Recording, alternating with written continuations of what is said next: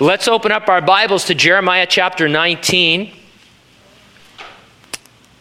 Jeremiah chapter 19. We're going to look at verses 1 through 13 this morning. If you are navigating over there on an electronic device, your cell phone or some kind of tablet, uh, you might want to make sure your sound is turned off so I don't have to make fun of you. Jeremiah is told to take a jar from the potter's house and break it in the presence of the elders and the priests of Judah as a sign of the destruction prophesied against the nation. The title of our message, Jar Jar Breaks. Let's have a word of prayer. Lord, I'd love to get together with the church, with believers who are called out of the world to be saints into your presence, the set apart ones. I'm sure, Lord, there's a few non believers here. Maybe they don't even know yet, Lord, that they're not a believer in Jesus Christ. They believe in God, they believe in you, but they've never made a commitment to you, personal commitment to you, never asked you really to forgive them their sins, never been born again. Nevertheless, Lord, we're here this morning as the church meeting in your name expecting your presence. And you've given us this particular text to wrestle with, to get into, to listen to, and to have our ears open to. And so I pray, Lord, that it would be a time valuably spent waiting upon you so that we would understand, Lord, that we've been spoken to by the living God that we've been loved and accepted and forgiven by the Son of God who rose from the dead and ascended into heaven and is coming again. Encourage us and challenge us, Lord, from the Word. We pray in Jesus' name. And everyone who agreed said, Amen. Ever ask the question, why Russell Stover? Why? I'm pretty sure it's Russell Stover who markets boxes of chocolates that don't label the individual pieces. You never know what you're biting into. The filling could be something you really like caramel. Or, like me, it could be coconut. Now, you may like chocolate covered coconut, but it's disgusting to me. Same thing with nougat. Just the name is disgusting. It might not be so bad if it had a better name, but what is nougat? It sounds like, well, I don't want to tell you what it sounds like. It's disgusting. When I was a kid, those boxes of candy around Christmas time usually, they would eventually all be filled with chocolates that had one small bite taken out of them. And so you'd go to the wherever it was hanging out. I think we probably kept it in the refrigerator, and you'd pop the top off of that thing, and you'd look in there, and almost every piece of chocolate had a bite taken out of it. Where myself or one of my brothers tested it, as it were, and you look at it and you think, "What is that white stuff in there?" And if it's not cream filling, it was coconut or something like that. And we, because we practiced sustainability back when, we would put that back just in case somebody finally thought, all right, I'm desperate enough to do that. Uh, and eventually, you know, you just eat the chocolate around the center and spit out the rest of it. So it was just kind of a yucky thing. Now, filling is going to. Filling is going to be our theme this morning as we work through chapter 19 of Jeremiah. The prophet was told to take a water jar made on the potter's wheel to Tophet in the valley of Hinnom and then break it as a symbol of the coming destruction of Jerusalem and its temple at the hands of the Babylonians. Before Jeremiah breaks the jar, it was full and he poured out its contents.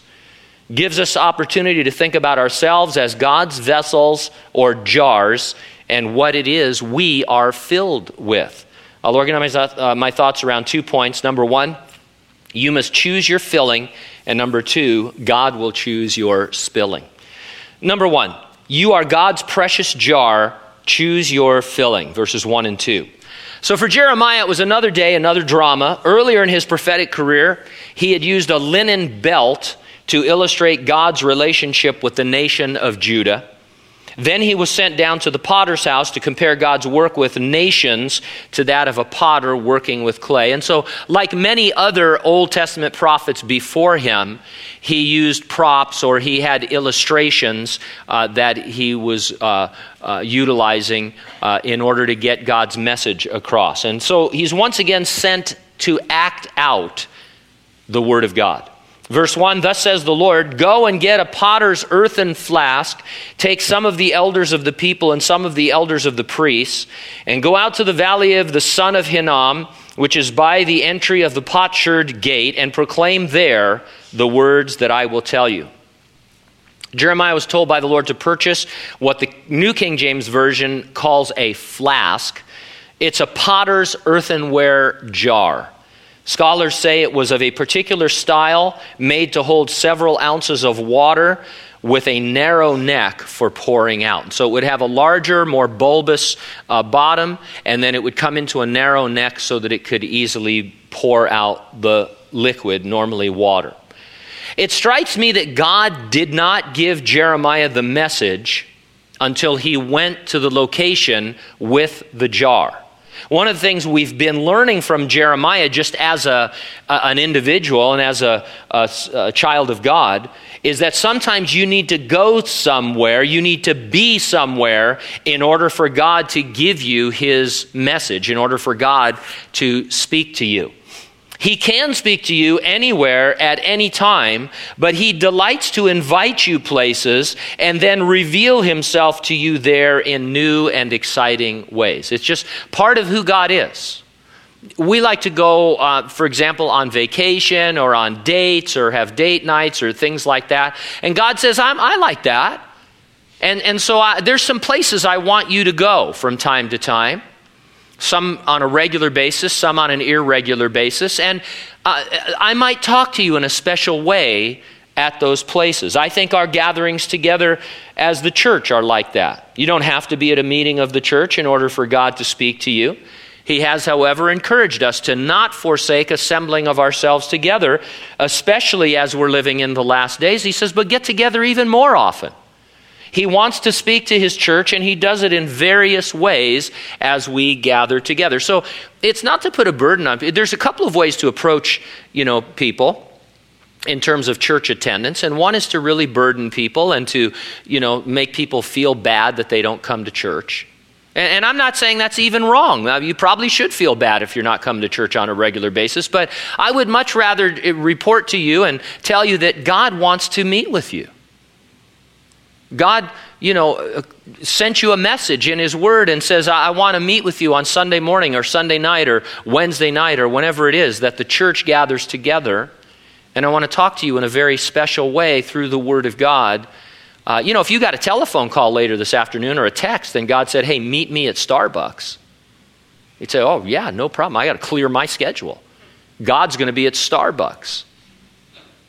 Well, we know He wouldn't go there. But anyway, um, maybe a, you know, Rebecca's coffee shop in Lemoore is probably where he'd go. But anyway, uh, you know, you would clear your schedule. And so God says, yeah, that, that, not to put a burden on you, but do you want to hear from me? I can talk to you anywhere, anytime, and I do that. But I also really, I like to talk to you at church. I like to talk to you when the church is gathered together in various different ways.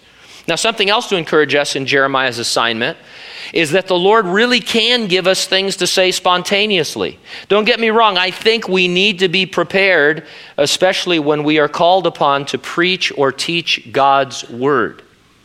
There are circles that believe it's more spiritual to be totally unprepared and to just walk around with no preparation, no study, uh, and just say whatever comes to mind. I've sat through a lot of Bible studies like that. And, you know, it was before the day of cell phones that had, or smartphones where you could do something else while you were listening because it was so bad. And I mean, it's just, it's painful. And so, you know, I'm not saying that we don't need to be prepared, but no matter our preparation, we need to be open to God's immediate leading. We need to believe by faith God will give us things to say. A lot of times, just not so much delivering a Bible study, but just out in the world, a situation will come up at work or at home or in the neighborhood where you think, wow, I, have an opportunity here maybe to say something about God. I wish I knew what to say. I wish I was prepared for this. And you have to know that God has given you something to say. And if you'll just start talking, uh, you'll find that the Lord will speak through you. Don't worry so much about preparation or having everything down at those moments. And so this is, you know, this is pretty, you know, Jeremiah is, he's a big time prophet. He's one of the big time major prophets. He's not some minor prophet, he's a major prophet. And God says, I want you to get this earthen jar and just go down where I tell you to go, and I'm going to tell you what to say. And yeah, it takes a lot of obedience for the Lord to, uh, or for a person to do that. maybe God would speak to you one day, one morning, and say, Hey, uh, why don't you just go over here? And believe that He's going to show you something or give you something to say. Just follow that leading. Now, we're going to see in verse 7, we'll get there, a play on words that tells us the jar was filled with liquid. We assume water, but that's not important. Before he breaks the jar, he's going to pour out its contents. Now, while these verses are obviously about the specific judgment that was coming upon Judah, the imagery of a jar filled with water is applicable to believers at all times. We don't want to press it too far, but we can make application to ourselves from that general imagery. If we are jars of clay, and like this narrow necked water jar, we are meant to be filled. The question to ask then is what am I filled with. There's an insightful verse in the New Testament tells me what I'm supposed to be filled with. At the very end of Ephesians chapter 3 verse 19 it says these are the final words it says that you may be filled with all the fullness of God. Now right away my mind goes to thinking about what I must do to be filled with all the fullness of God. And that's not a bad thing to think about. A little later in that same book of Ephesians, you read, Be filled with the Holy Spirit. It's chapter 5, verse 18, famous verse. Be filled with the Holy Spirit. He's talking to Christians who already are born again. You already have the Holy Spirit. And then Paul says, Now, you who are indwelt by the Holy Spirit, be filled with the Spirit. And the tense, I'm told, is literally go on being filled with the Spirit and it definitely indicates a choice on our part. We are to choose those things that are consistent with obedience to God that will contribute to being spiritual and not carnal. And I am to go on being constantly filled with the Holy Spirit who already indwells me. For example, there's a parallel passage in the book of Colossians. There's some sections in Colossians that are very similar to Ephesians.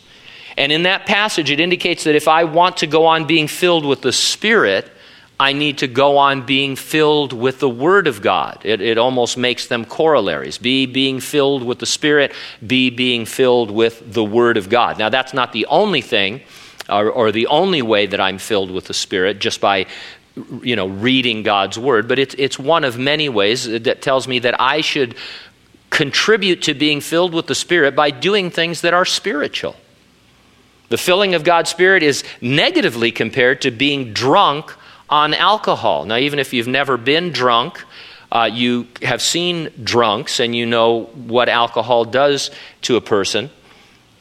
We're told not to be drunk with wine, wherein is excess, but rather to be filled with the Holy Spirit.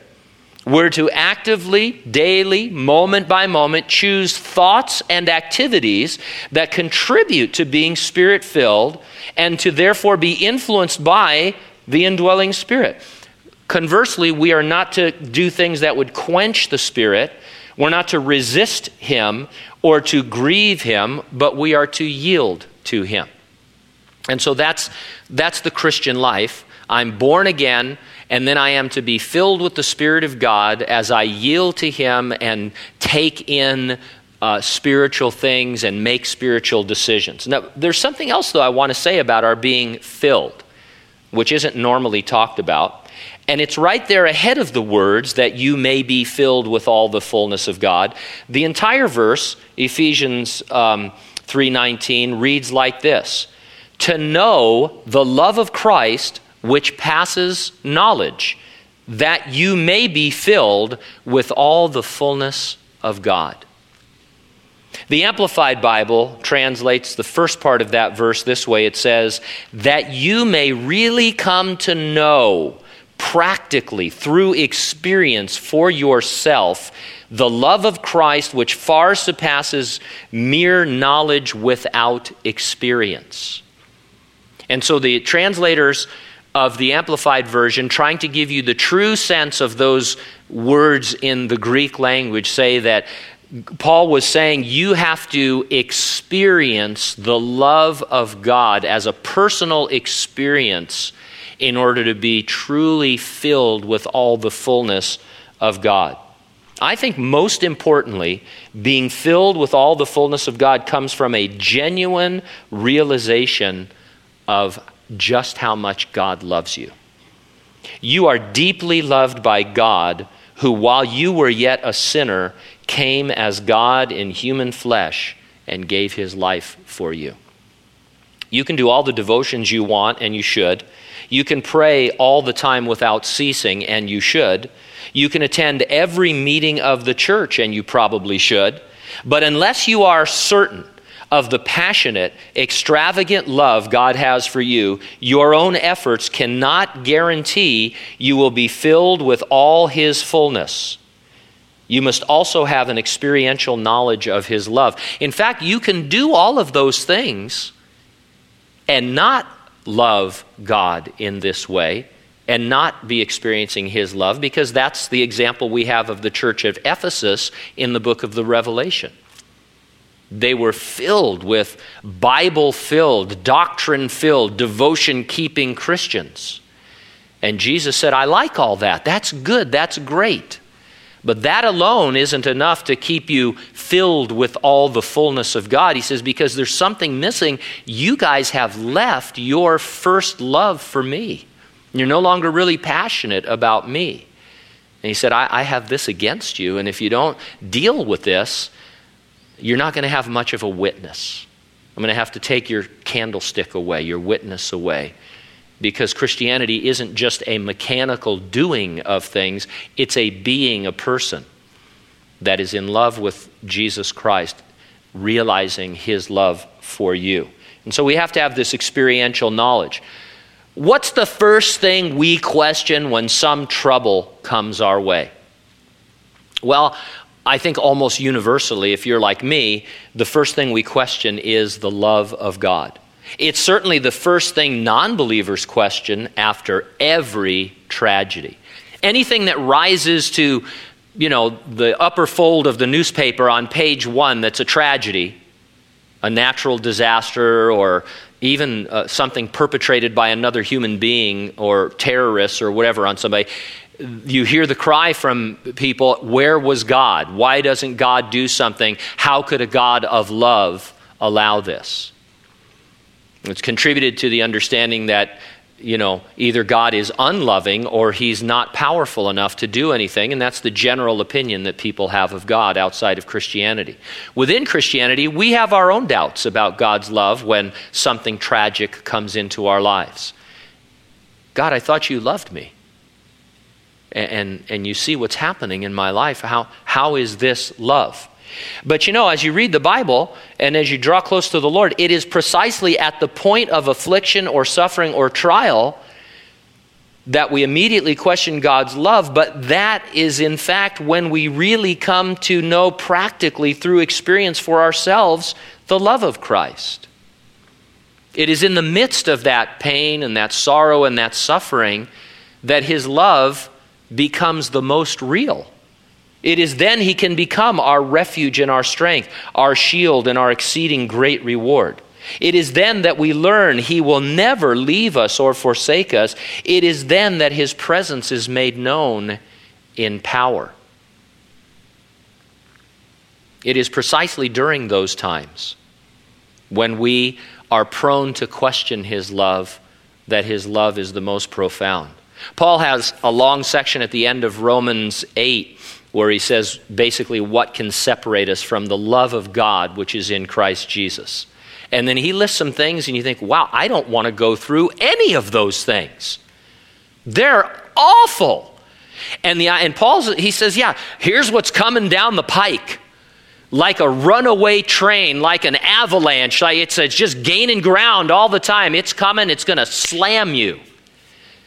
Things that are natural, things that are unnatural, things that are supernatural are going to steamroller your life, and you're going to learn by experience that nothing can separate you from this one thing the love of God in Christ Jesus. I mean, there are times when we all have to get Jobian, where Job had to learn for himself by experience the love of God. That though God even would slay him, he would yet trust him because that love is the most precious, personal, wonderful thing anybody could ever experience. Oh, how he loves you and me. All I can say is, let his love fill you, that you may be filled with all his fullness as his jar. Do everything you're supposed to do as a child of God, remembering never to leave your first love. Now, the rest of the chapter God's going to choose your spilling. Let's see what that means. Back to the sixth century, Jeremiah had a drama to act out. Verse 3 Say, Hear the word of the Lord, O kings of Judah and inhabitants of Jerusalem. Thus says the Lord of hosts, the God of Israel Behold, I will bring such a catastrophe on this place, and whoever hears of it, his ears will tingle. Because they have forsaken me and made this an alien place, because they have burned incense in it to other gods, whom neither they nor their fathers nor the kings of Judah have known, and have filled this place with the blood of the innocents. They have also built the high places of Baal to burn their sons with fire for burnt offerings to Baal, which I did not command, nor did it come into my mind. Jeremiah was despised by these people but there was still an authority about him that compelled them to follow him to Tophet. Very interesting. Among the many reasons God was going to judge them as a nation was the fact they had adopted the practice of child sacrifice. And it was in that very place that Jeremiah was taking them that children were sacrificed to Baal. Verse 6 Therefore, behold, the days are coming, says the Lord, that this place shall no more be called Tophet, or the valley of the son of Hinnom but the valley of slaughter. It seems that Tophet was a particular site in the valley.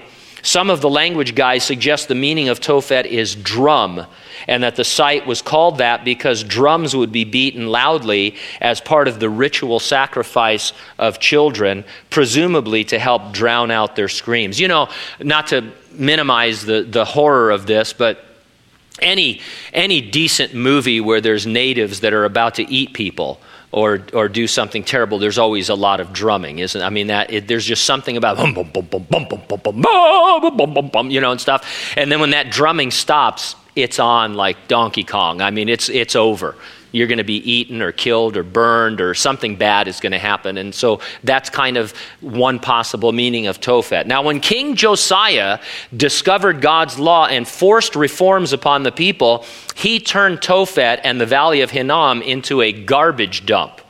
We recognize this place in the New Testament by its Greek name, Gehenna or Gehenna. Your first Greek lesson if you're going to go to the class that we're offering. But anyway, that's the extent of my Greek. Uh, since it was a garbage dump with fires continually burning, it became a symbol of the eternal fires of hell. It became a, another kind of a metaphor for what hell is like, although hell is going to be a lot different and a lot worse than the Kings County dump. Uh, you, you, know, it's, it, I don't want to go into that. Jeremiah was at the potsherd gate, so called because the potters would use that gate to enter Hinnom to dump their useless shards of clay from broken vessels, their trash, as it were. Jeremiah tells the people it will be renamed the Valley of Slaughter, and that's because multitudes would be slaughtered there when the Babylonian armies came, sieged, and invaded and broke through the walls of Jerusalem. Verse 7 And I will make void the counsel of Judah and Jerusalem in this place. I will cause them to fall by the sword before their enemies and by the hands of those who seek their lives. Their corpses I will give as meat for the birds of the heavens and for the beasts of the earth. There's a pivotal play on words we miss in the English translation. The Hebrew word translated flask or jar is, I would pronounce it bakboa, bakboa. The word in verse 7 translated make void is bakak, bakak. It literally means to empty or to pour out. The idea being conveyed by this very careful use of words is that at this point in his message, Jeremiah bakaked the bok bakbois. In other words, he poured out the contents of the jar onto the ground to symbolize Judah being poured out. And so, those of you who have ever been in a play or d- drama or appreciate this, this is a, a dramatic moment. Jeremiah is giving this message, and he's got the vessel, and they're wondering what he's going to do, and he pours out the water in that before he breaks it. Very important. He would break the jar, but only after this pouring out. Notice what he poured out. Symbolically, he poured out, it says, the counsel of Judah and Jerusalem. That's an unusual filling, is it not? I mean, he was pouring out water, but he said, This is the counsel of Jerusalem and Judah. It revealed, as it were, the true contents of the jar of Judah as a people. While they ought to have been filled with the things of God, they were filled instead with their own counsel, with their own wisdom, with the designs and the desires and the devices of their own wicked hearts. That's what was really in Judah. Not the knowledge of the living God, not the spirit of the living God, or anything like that, but their own wicked hearts. Hold on to that thought for a little later. Verse 8 I will make this city desolate and a hissing. Everyone who passes by it will be astonished and hiss because of all its plagues. And I will cause them to eat the flesh of their sons and the flesh of their daughters, and everyone shall eat the flesh of his friend in the siege and in the desperation with which their enemies and those who seek their lives shall drive them to despair. Siege warfare was horrific. The surrounding enemy armies cut off all supplies after months or years, stores of supplies within the city would run out. Once your supplies, your food was gone, you were desperate. People often resorted to cannibalism, which meant eating the flesh of the deceased. And so people would die, and then since there was no food, they would eat the carcasses of their deceased relatives and friends. Remember, God was still warning them. It was too late for the nation to be spared. God said, Yeah, it's over. I am taking the nation captive. But individual Jews could yet repent and return to the Lord. When Joshua came into the promised land the first time to conquer with the, um, the um, directive from God kill everybody, Rahab understood that she could still be saved and she was saved. The Gibeonites understood they could be saved, and they were saved. And so God says, I'm done with Israel as a nation right now in terms of repentance. I, I'm bringing you guys to Babylon, but individual Jews could still respond to this message.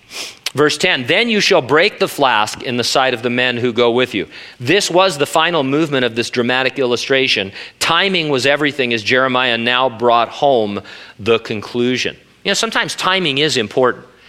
Sometimes drama can really minister to people.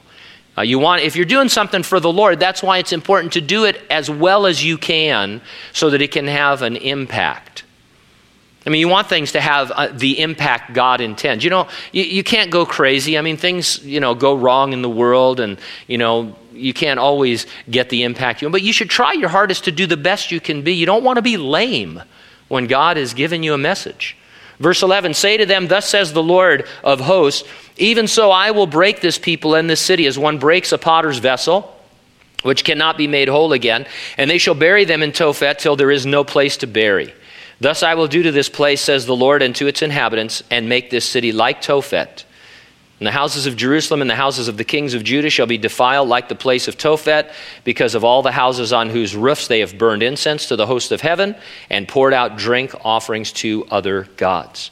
The people would not turn from their idolatry, including child sacrifice at Tophet, so God would allow them to be killed at Tophet. Justice would prevail. I'd rather not get the justice I deserve. I thank God for his mercy. I don't want justice. I don't want God to be fair with me. I want God to be merciful with me, a sinner. Verse 14 and 15 are going to introduce a different illustration at a different location. Jeremiah returns to the temple, tells the people they are stiff necked, which is a comparison uh, to disobedient oxen. So it really belongs, I think, I mean, I'm not you know, trying to rewrite the Old Testament, but it, it belongs thematically with chapter 20, so we'll look at it then. God was going to break Judah as a nation the way Jeremiah broke the jar.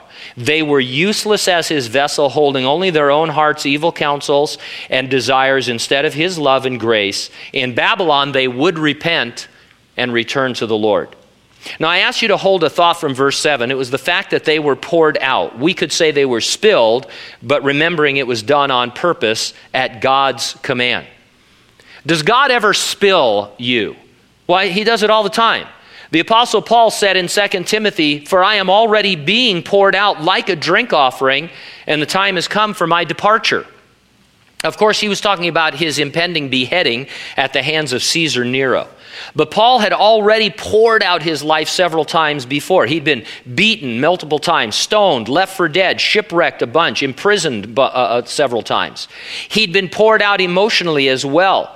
In verse 16 of the same chapter, where he talks about being poured out, he says, At my first defense, nobody even came to support me. Everyone deserted me. In another place, he talked about the care of the churches that pressed upon him all the time. And so, Paul, I think, would say that he constantly felt, felt like his life was being poured out of him. His entire ministry was like a drink offering being poured out to the Lord. In Philippians 2:17 he would say, "If I am being poured out as a drink offering on the sacrifice and service of your faith, I am glad and rejoice with you all." Now, to be technical, Jeremiah was not pouring out a drink offering. I don't want to be guilty of misusing his illustration, but in a gigantically broad sense, God pours into us so that we can be poured out. And so if you're just looking at the vessel, we're like that vessel holding something. We are God's vessel that He wants to pour out. He wants to constantly be pouring out our lives for the ministry of others. Titus 3 6 describes God as pouring out his spirit upon us. Romans 5 5, we're told that God, quote, has poured out his love into our hearts. So there is a pouring in by God and a pouring out as we walk with him. It's a great illustration of the Christian life filled to overflowing. Jesus, in another place, using a different illustration, said the rivers of living water would be coming through you. And so there's a, a filling and an outflow. Two questions come to mind. First, are you willing to be poured out for God? We're definitely talking sacrifice. Since you are a vessel made by God, you were made to contain something in order to pour it out, ministering to others. There is to be an outflow.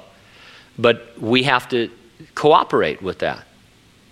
We, um, you know, God wants to spill us, but we don't have to be spilled we can say no to God. I came across the following quote. It puts what I'm saying about outflow into a more modern illustration that we can probably relate better to. The author writes and he says, There's a saying in sports that says, Leave it all on the field or the court, meaning give the game all of yourself or every bit of your strength and effort. This is how we must treat the Lord's work.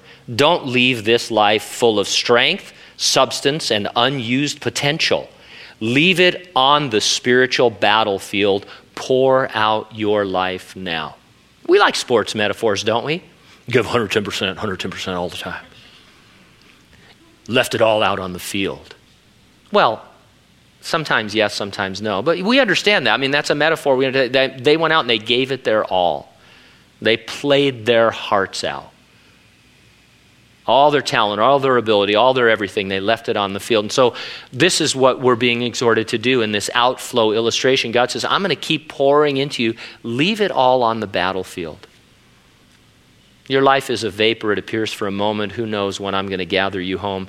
You don't have time to be hoarding anything, hanging on to anything, waiting for anything. You need to leave it all out on the battlefield today and every day and believe that I will fill you tomorrow and the day after and the day after and the day after. What are you waiting for? What are you waiting for? So that's question number one. Question number two if God were to spill you, what would pour out from you? We saw that the people of Judah were filled with their own ungodly wisdom, the things of the world. The pouring out revealed what they were filling up on, and it was just junk. In the documentary Supersize Me, Morgan Spurlock ate only at McDonald's for a month breakfast, lunch, and dinner. He gained nearly 25 pounds, experienced a 13% body mass increase. His cholesterol level ballooned to 230. He experienced mood swings, sexual dysfunction, and fat accumulation in his liver. He nearly died from eating at McDonald's. And whenever they would say, Do you want that supersized? he would say yes.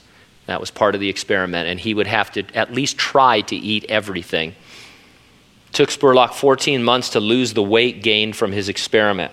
My favorite parts are when he would barf trying to eat all the supersized meals. There were times he just couldn't eat it, it was just so much food. What we take in matters even more spiritually. I'm not just talking about things like TV and movies and other entertainments. I'm talking more about the subtle ways the world and its system seeks to influence our thinking, to alter our worldview to be more secular and less Christ centered, or at least to be unbiblical. So there's a whole, I mean, we could talk all day about movies and TV and all that kind of, I mean, and there's a place for that. Obviously, you know, we don't want to take in carnal, you know, things and all that. But there's a more subtle thing, and that is just the world system which tries to get us to do what Satan did in the Garden of Eden, where he said, Has God really said that? How do you know God really said that? It seems like it says that, but how, Maybe it doesn't say that. And people start to listen to the dictates of their own evil heart. They start to deceive themselves until the, and, and they get to a point where you and I, if we're walking with the Lord, if we're, you know, not that we're not sinners, but we're sinners that are walking with the Lord and confessing sin and all of that, we look at what they're doing and we say, man, that is just sin. And they look back and say, Well, has God really said that? And you say, Yeah, yeah, He has. And they say, Yeah, I, I don't think so. I think there's another interpretation of that, or it doesn't apply to me right now.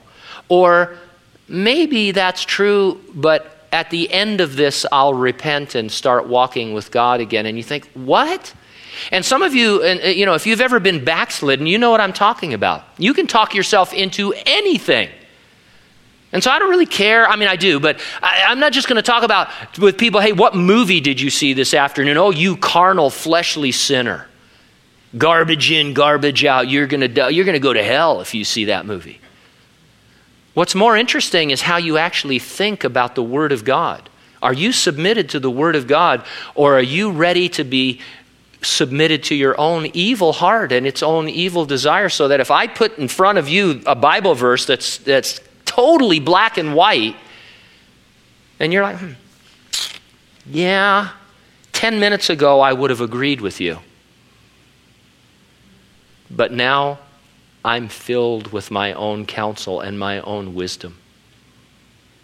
And see, sometimes people get poured out that way too.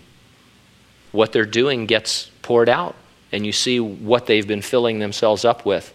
Eventually, our circumstances whether blessings or buffetings, cause us to be spilled out, and then everyone sees what it is.